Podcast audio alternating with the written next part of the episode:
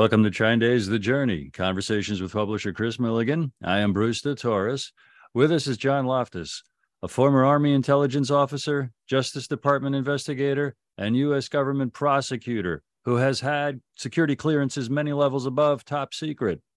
John is the author of America's Nazi Secret an insider's history of how the United States Department of Justice obstructed Congress by blocking congressional investigations into famous American families who funded Hitler, Stalin, and Arab terrorists, lying to Congress, the GAO, and the CIA about the post war immigration of Eastern European Nazi war criminals to the U.S., and concealing from the 9 11 investigators the role of the Arab Nazi war criminals in recruiting modern Middle Eastern terrorist groups John has also written the foreword for The Sleeper Agent, The Rise of Lyme Disease, Chronic Illness, and the Great Imitator Antigens of Biological Warfare by A.W. Finnegan, out this September 2023. Pre order now at TrineDay.com and the usual sellers.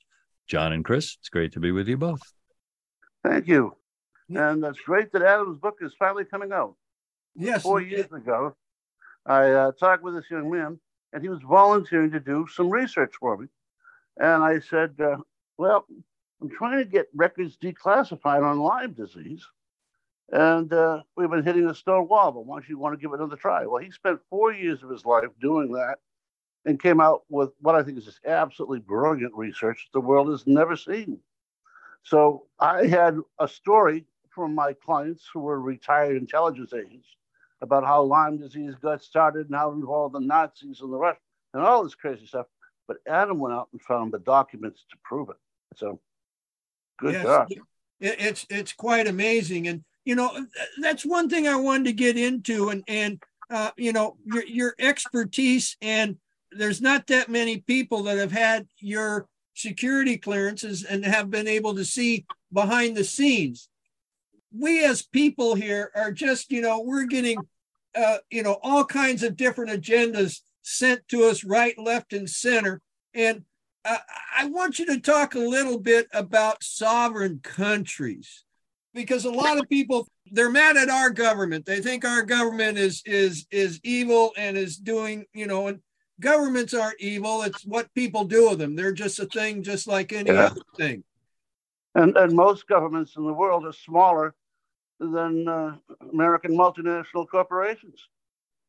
Right. You know, we have, you know, we have corporations that have much more power than any one European government, uh, and they have had their own intelligence operations. They even funded their own wars.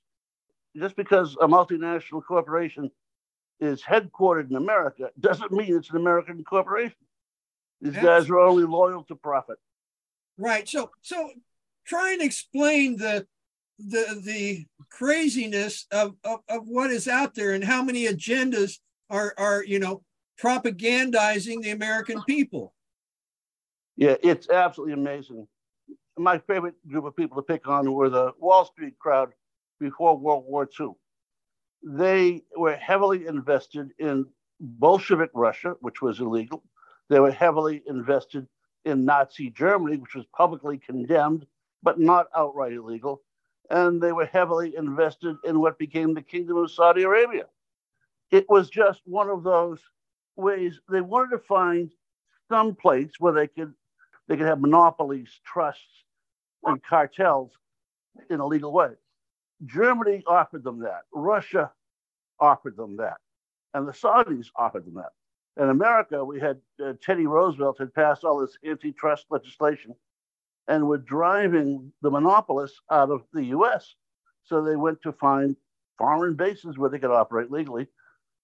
One of the causes of the Great Depression was that a lot of Wall Street investment money was sucked out of Wall Street and poured into what became Nazi Germany, the Islamist radicals in the Middle East, and the Bolsheviks that became the Communist Party of Russia, the Soviet Union. Right. Right. Well, you, you know, like one thing that that Adam traces in his book, okay, is how you know the biological warfare, okay, between quote unquote the great powers became a real. Boy, there was an example. The British were the ones who mastered biological warfare back in the 17 and 1800s, we began to get into the game very late. And during World War One, what is now known as the Spanish flu of 1918 actually began in Fort Riley, Kansas, earlier in 1917, early 1918. And the virus was started apparently by a vaccine that was created to stop meningitis. Meningitis is always a problem for military barracks around the world because it spreads so easily from soldier to soldier. But they knew early on in 1918 that something had horrible had gone on. A terrible new illness had come up, and the soldiers that were training in Fort Riley were spreading the illness along the railroad tracks as they headed off to the ports of embarkation. And so the US government actually censored from the press any mention that the soldiers were spreading a deadly flu. They told that they would face under the new uh, Espionage Act. They could go to prison if they reported the truth that the soldiers were spreading a new illness. And when the soldiers arrived in France, the illness had mutated once again on the ships going overseas, and it became even more deadly. You know, they called it the blue flu at first. And of course, the Russians and Germans had the most casualties from it because they were the worst help. And they blamed the Americans and the British for what they thought was a new form of biological warfare. And Lenin's older brother died from it. Putin's grandfather's brother died from it. So there was a real mistaken idea that the Americans had launched a biological warfare weapon. It wasn't us. I don't think it was the British, although they were doing that kind of thing, as they had done to the Irish with the potato famine. But uh, the Russians began a gigantic program in biological weapons in the 1920s, and they succeeded amazingly.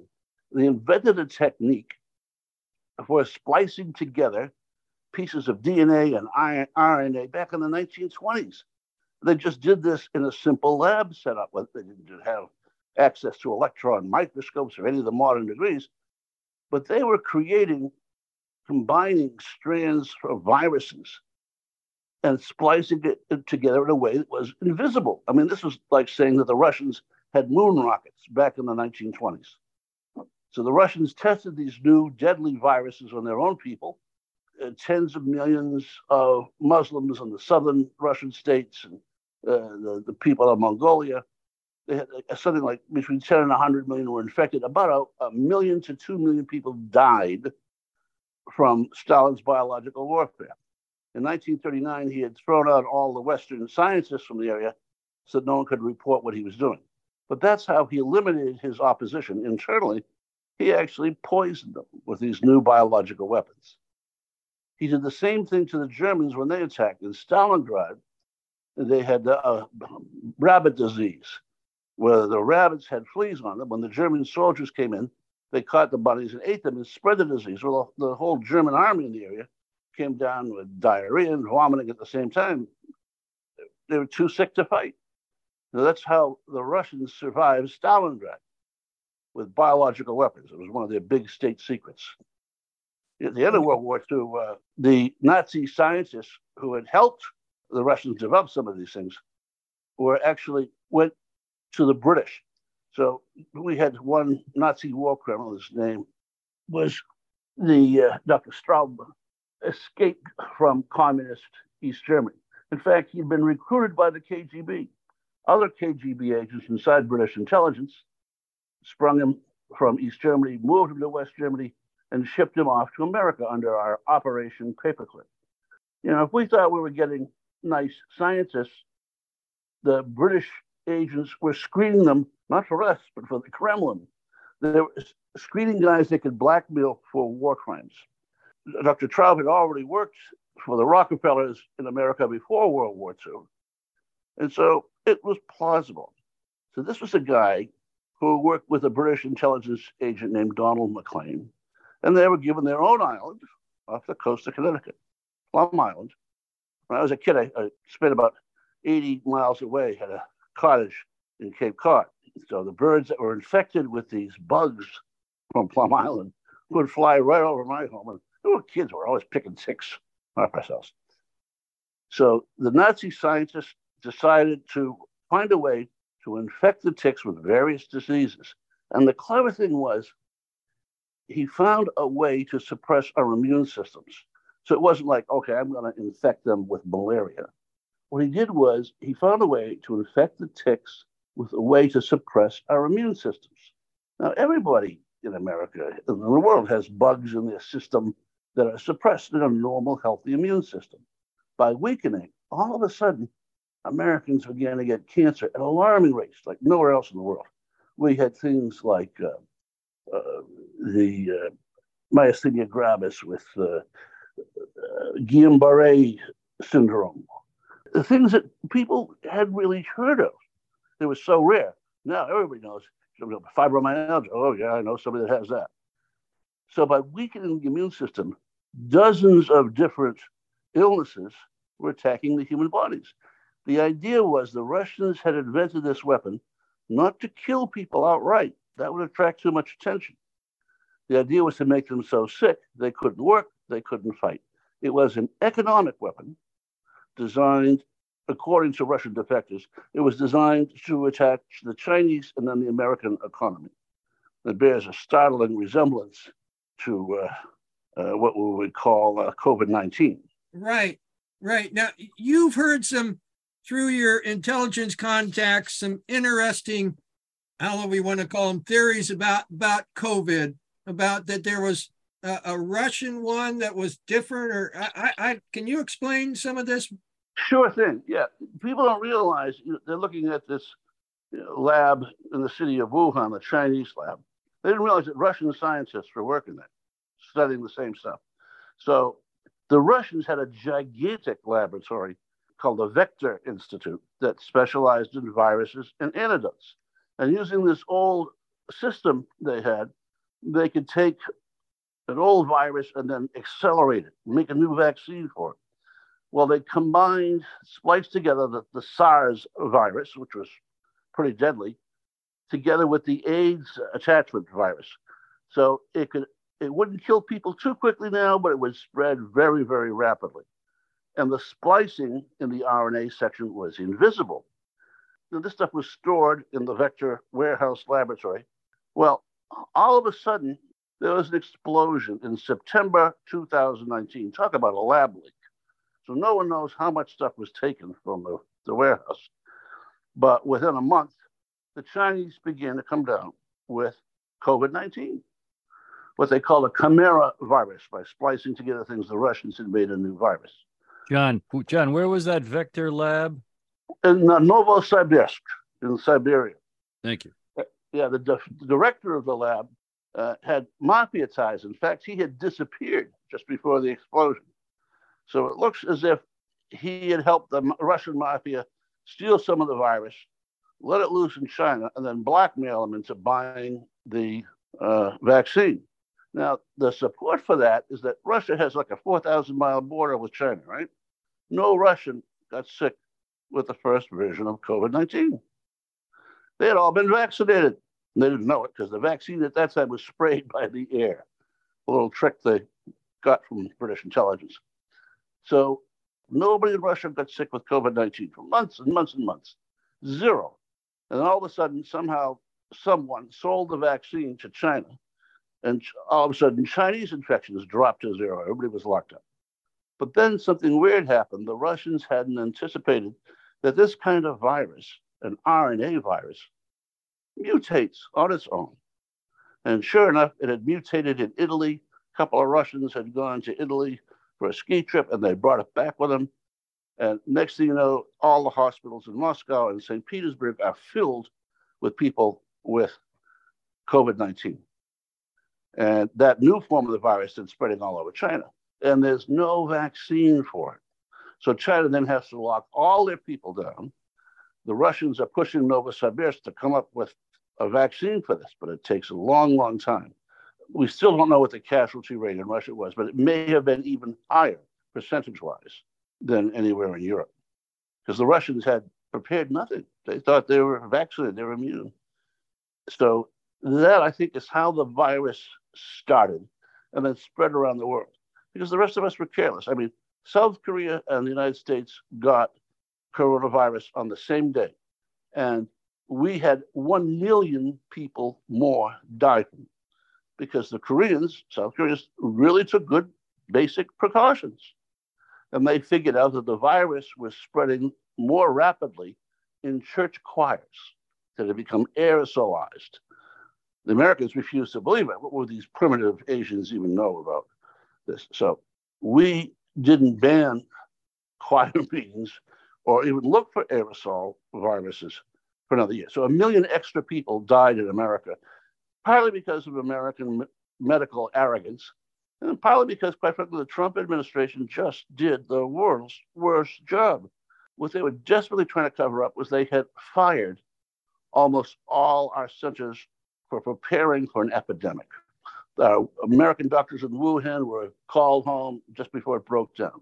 Uh, to please Republican donors that had their factories in China, Trump gave them a waiver saying they could sell all their epidemic preparedness material to the Chinese if they wanted. So all of a sudden, when COVID breaks down, American factories in China can't send masks home, can't send respirators. It's all going to China. So Trump covered all that stuff up, and uh, they send people looking in various directions, everywhere except Russia. Yeah. I think that uh, his buddy Putin, they finally came across, you know, a vaccine, but it didn't cover all the people. And eventually, this thing just became the scourge of the world.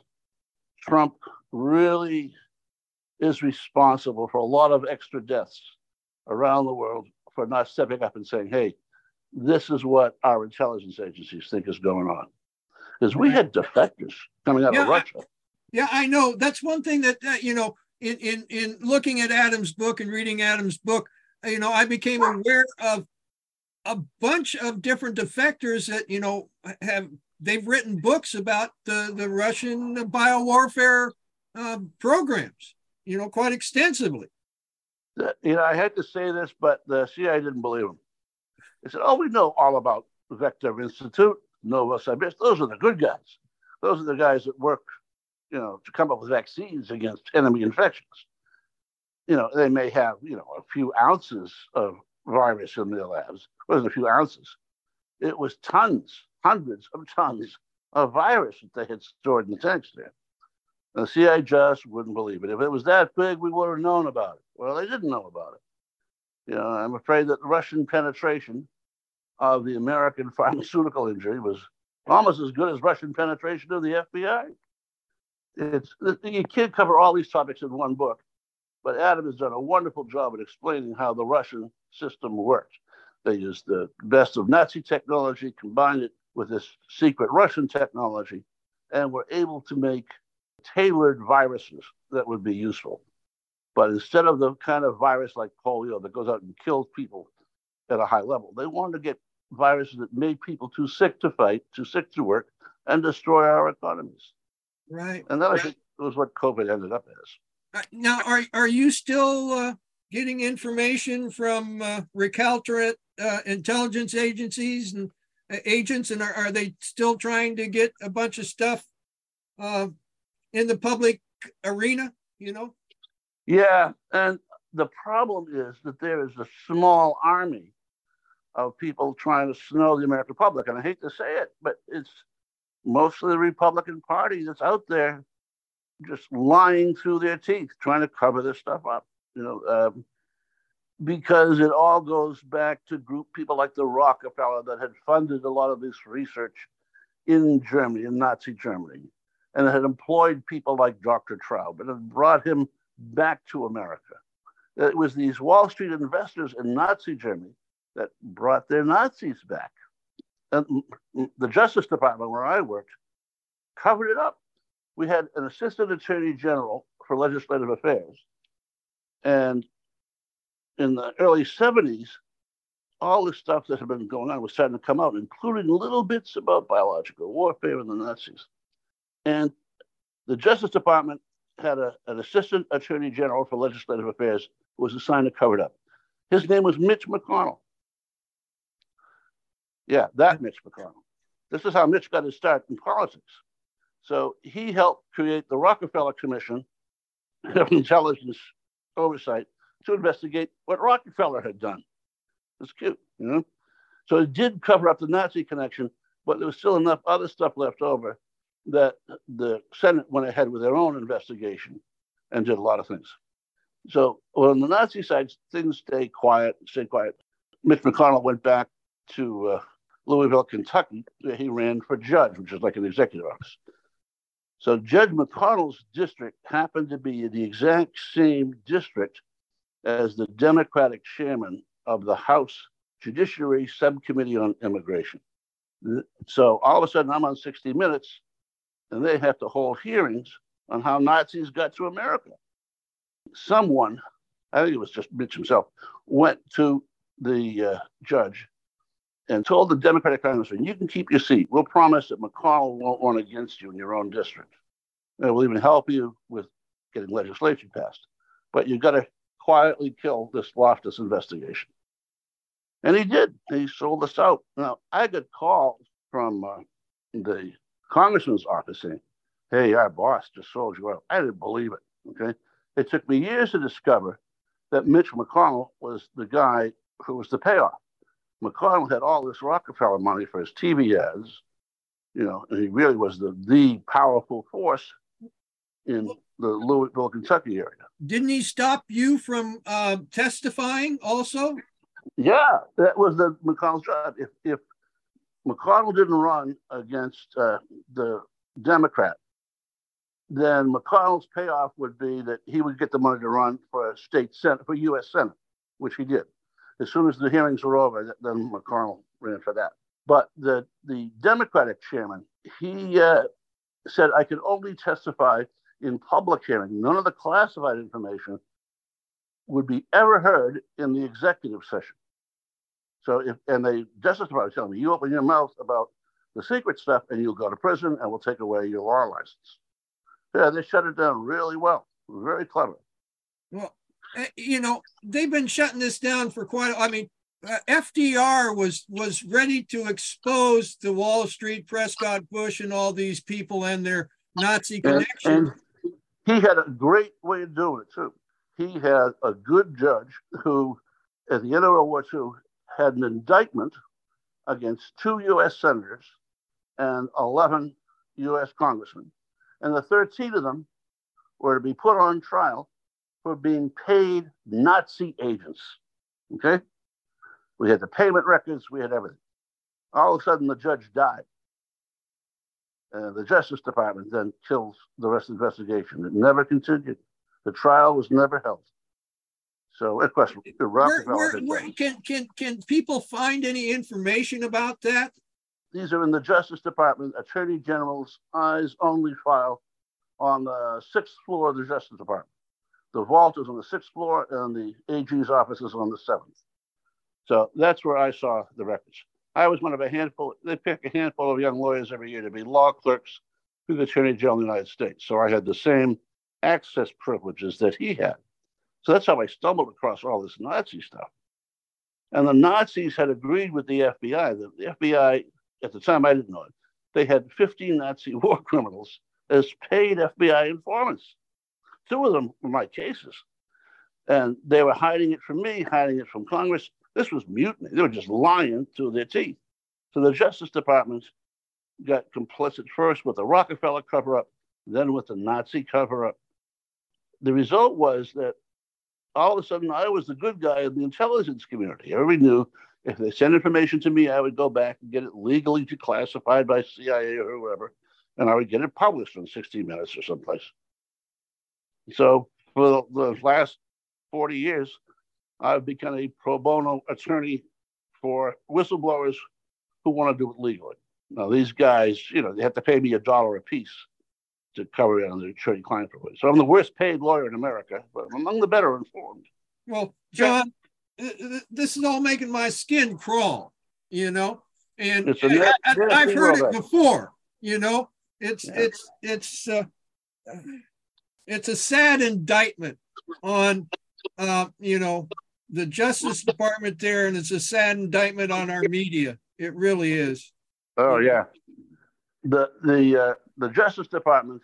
My first boss was a good guy. He was a former Nazi prosecutor, and they just drove him out. The next guy, Allan Ryan, uh, was ordered by the bureaucrats not to let the Democrats know, but you know to cover up the FBI Nazis that were working for the FBI and to stop my investigation.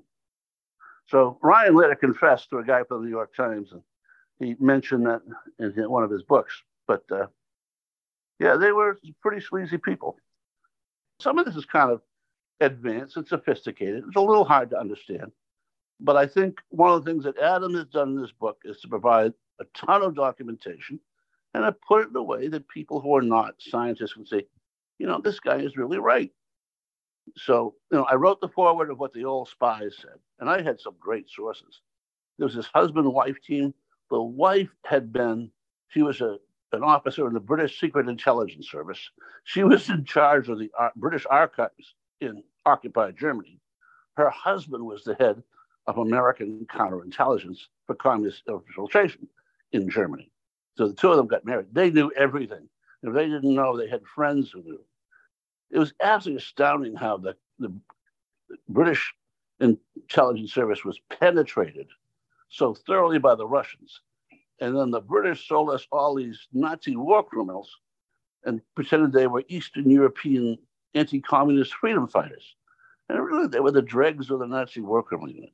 But the CIA didn't care because it was run by Allen Dulles, who was the lawyer for the Rockefellers. Yeah. And uh, all that Dulles cared about was that the Rockefellers got their money back. None of his clients went to jail for committing treason by giving aid and comfort to the enemy in time of war. So we actually had two CIAs for a while. One that was run by President Truman, and the other that was run by Dulles inside the State Department, because they all thought that Dewey was going to defeat Truman in the reelection campaign.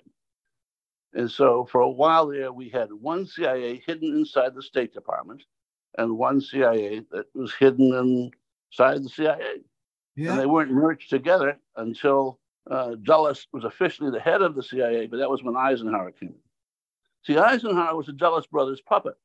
Yeah. You know, everybody thinks he was a brilliant man. Maybe he was as a general, but uh, they said, You're going to be the president of Columbia, give you some distinguished credibility. And then we're going to pay for your campaign for president. But the, the problem was the one Dulles brother had to become the Secretary of State, and the other had to become head of the CIA. Yeah. They ruined America's reputation by turning these two crooks loose on the world. Amen. Yeah, yeah. Prescott Bush. It's in a uh, an audio uh, collection, but Prescott Bush talks about how you know he was running Brown Brothers Harriman in there, and he went over to SHAEF headquarters to talk to Ike, and he he went. He says, "Well, Ike, we want to know: Are you a Democrat or Republican?" And Ike said, "Well, I'm a Republican. I thought you guys knew that." And then the very next uh, week, who shows up? But uh, Averell Harriman and uh, Dean Acheson. Uh, you know, and they're they're both uh, members of the secret societies there at Yale. You know, you add into this mix uh, the other information that you have brought to the world about Richard Nixon. You know, blackmailing the Dulles brothers.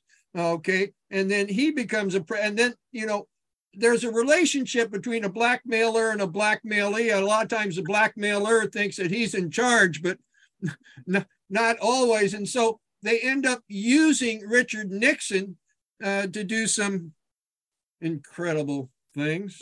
Uh, it was funny. Richard Nixon was in New York, the Brooklyn Navy Yard, looking at captured German documents and finds documents showing that uh, you know Prescott Bush runs a bank in New York that really owns the stock of a bank in Holland that owns the stock of a bank in Berlin but anyway, that's how these guys are putting American money into Nazi Germany, and they're all Dulles's clients. So, you know, Nixon's smart enough. He walks into Dulles's office and said, You don't want this stuff to see the light of day.